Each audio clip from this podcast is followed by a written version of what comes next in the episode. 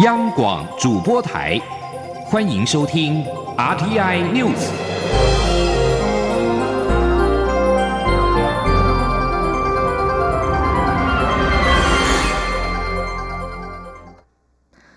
各位好，我是张旭华，欢迎收听这节央广主播台提供给您的 RTI News。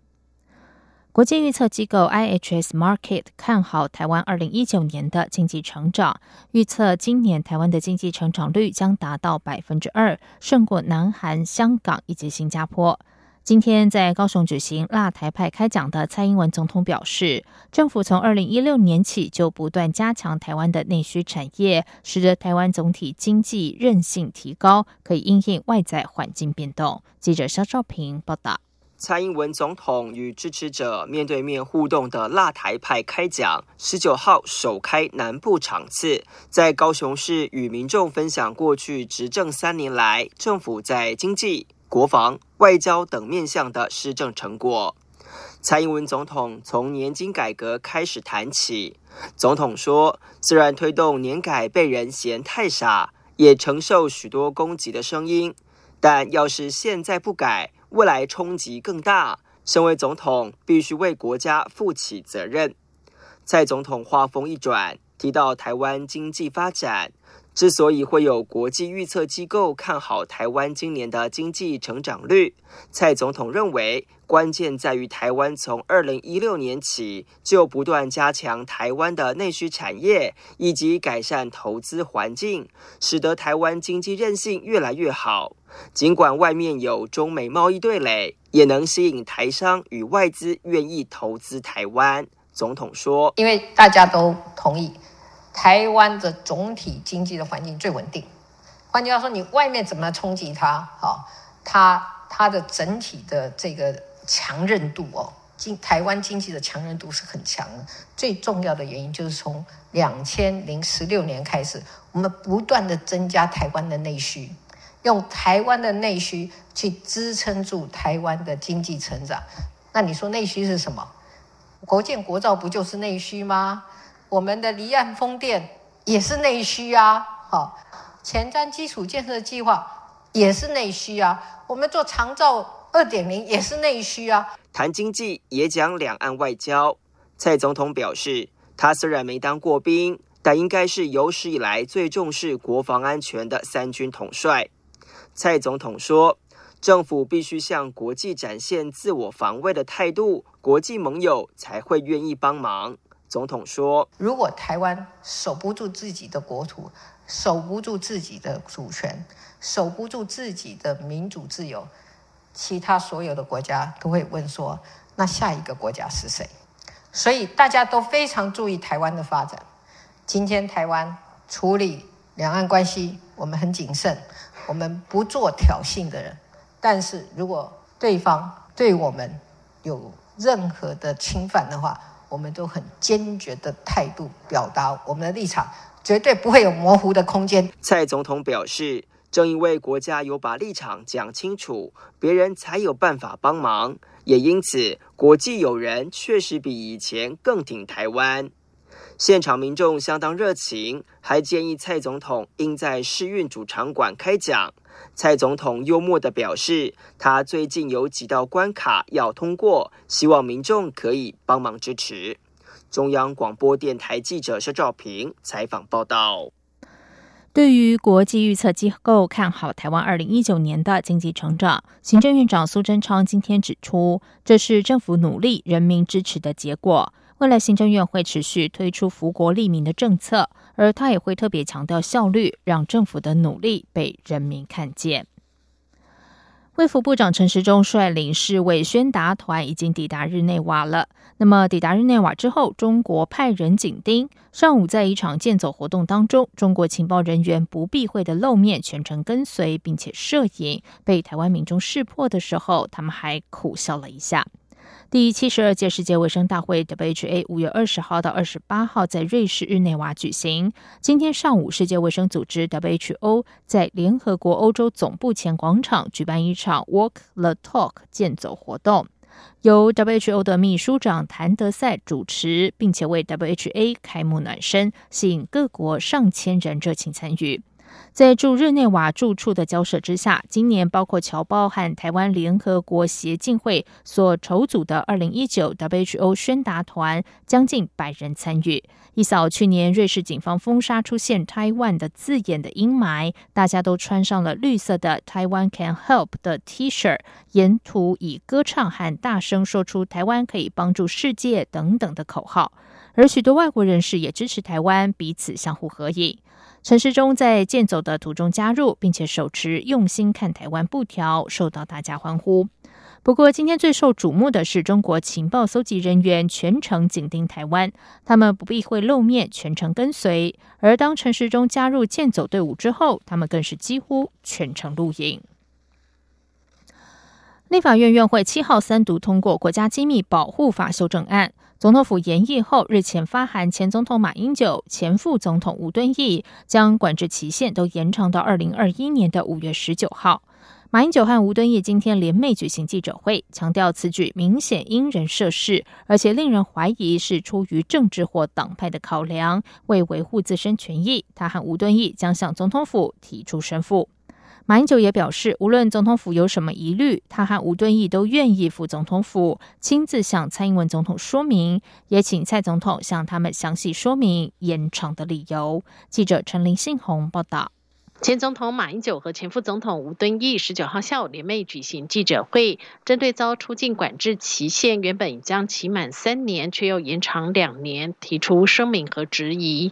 马英九表示，尽管遭延两年，没有事先预告，也没有说明延长的原因，就恣意延长，延长管制完全没有正当性。马英九表示，在没有违法与泄密的情况下，这是一种羞辱性的行政处分。马英九说。法律规定啊，嗯，要延长的话要视情形，你是什么情形嘛？就算是这个法律要同时适用于各党各派，只要他在总统府待过都要适用，这个我们没有质疑。问题是这个事情是什么情形？为什么要延长？我们已经延长，我们已经管制了三年了。如果我们有任何违反国家机密保护法的，你说出来嘛？哦，你以前违反过，所以我们要再延再延长两年，也没有啊。它就是一只公文来，你管制的时间是二零一六年，这个呃到二零二一年，就这样而已。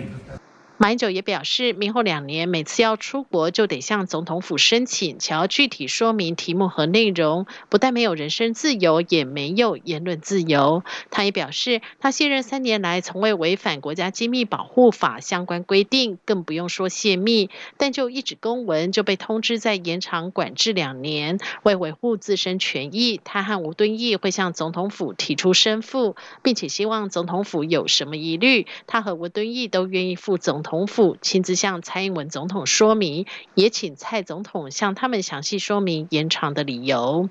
中央广播电台记者陈林信空报道。总统府发言人张敦涵今天对此回应表示，考量到国家机密公文最低保密期限为十年，对于涉密程度极高的重要人员，如卸任总统、副总统等，适度延长禁管期，符合法律规范以及比例原则。投入国民党内总统初选的红海集团董事长郭台铭日前指自己念大学时是骑车送货，而蔡总统却是开车上学。对此，蔡英文总统今天回应表示，郭台铭的说法没有说服力。他要郭台铭反思，为何红海旗下工厂会有这么多的年轻人寻短，还说自己比郭台铭更会照顾人民。记者肖兆平报道。民进党内两位总统初选参选人十九号双双前往台湾传统庙宇参拜，行政院前院长赖清德前往南投县紫南宫。赖清德向在场民众表示。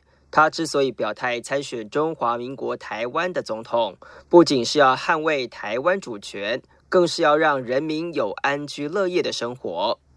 只是赖清德为了党内初选时程，以及是否要纳入手机民调，多次对党中央提出强烈呼吁，甚至用“箭已经射出，但靶却被移走”的说法来形容自己的心境。对此，仍在高雄市内门区传统庙宇参拜的蔡英文总统表示，他虽然不清楚赖清德相关发言背后的背景，但强调当前的初选程序，也就是民进党的民主程序。